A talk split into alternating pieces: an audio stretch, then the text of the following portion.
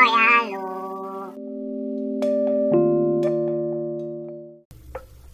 Hi, my name is Darth Vader, and you are listening to Hét Vezérségek.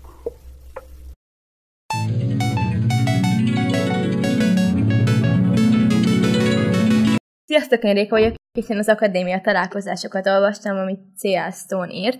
C.L. Stone 1980-ban született az amerikai Egyesült Államokban, most 41 éves, 16 évesen írta első versét, ami egy szerelmes vers volt. Könyvírások előtt még újságíróként dolgozott, magazinoknál és weboldalaknál. Kedvenc könyvtémája helyes fiúk, kényelmetlen helyzetek és drámák, saját maga publikálja műveit, szereti a videójátékot, a csokit és az elásott kincses rádákat, egy sérülés miatt nem érez semmit a balvárdia egy pontján. A könyv egy 15 éves lányról, Sandról szól, aki családjával Sunnybalba költözik, nem szomorkodik, hogy ott kellett hagynia előző életét, mert nem volt egy barátja sem. Az anyja nagyon félti őt és nővérét, legszívesebben még iskolába se engedni el őket. Egyik este kiszökik, hogy bebizonyítsa anyjának, hogy nem olyan veszélyes világ, mint ahogy ő gondolja. Kb. egy lépés sem tesz, mikor belefut kotába, és a kutyájába megzben. Így megismeri élete első barátait. Ezután még megismerkedik Viktorral, Gabriellel, Silas-tel, Nathannal, luke és Nortal. A fiúknak van egy titkuk, amit bármiáron megőriznének, hogy a lány ne tudja meg.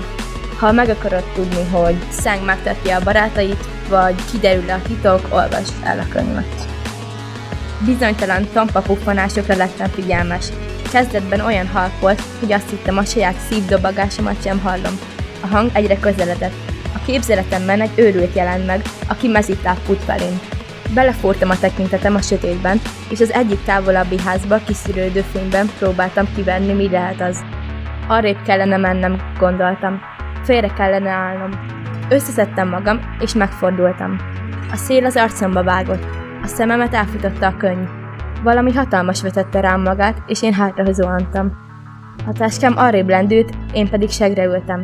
Rásva a bal karomra, a csuklómat felhorzsolta az úttért. Valami nehéz és nedves terpeszkedett fölöttem. Az orromat megtöltötte a meleg, sós lehellete. A képzeletemben vadul kergették egymást a különböző esetőségek. Erőszaktevő, gyilkos. Összönösen sikoltani szerettem volna, de nem jött ki hang a torkomon, csak némán tátogtam. Megbénultam a félelemtől. Nyálas nyelvet éreztem a karomon, aztán egy puha hideg orr kezdett szaglászni.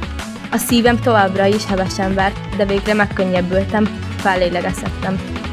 Hé, hallottam egy hangot abból az irányból, amerre épp tartottam. Jól vagy? Újra megmerevettem. A lépések egyre közelebbről hallatszottak, miközben megpróbáltam kikászárodni a kutya alól, de az meg sem moccant. Továbbra is ott üldögélt a lábamon. Felugatott, aztán újra megnyalta a karomat. Elnézés, mondta a hang. Megszállj le róla. A sötét utcán nem láttam ki az, de egyébként sem ismertem a szomszédainkat. A hang lágy volt, de azért férfias, és bár udvariasan szólt, erő bujkált benne. Nem ordibált velem, azzal sem fenyegetett, hogy megöl. Próbáltam megnyugodni. Nem olyan rosszak az emberek, mint ahogy anya gondolja, mondtam magamnak. Nem gonoszak. Ezt a könyvet fiúknak és lányoknak egyaránt ajánlom. Izgalmas, vicces és leköt. Mi volt a kedvenc részed? Amikor belefut kotában, és nála eszik, mert fél, hogy ha hazamenne, akkor anyukája észreveszi, hogy kiszökött.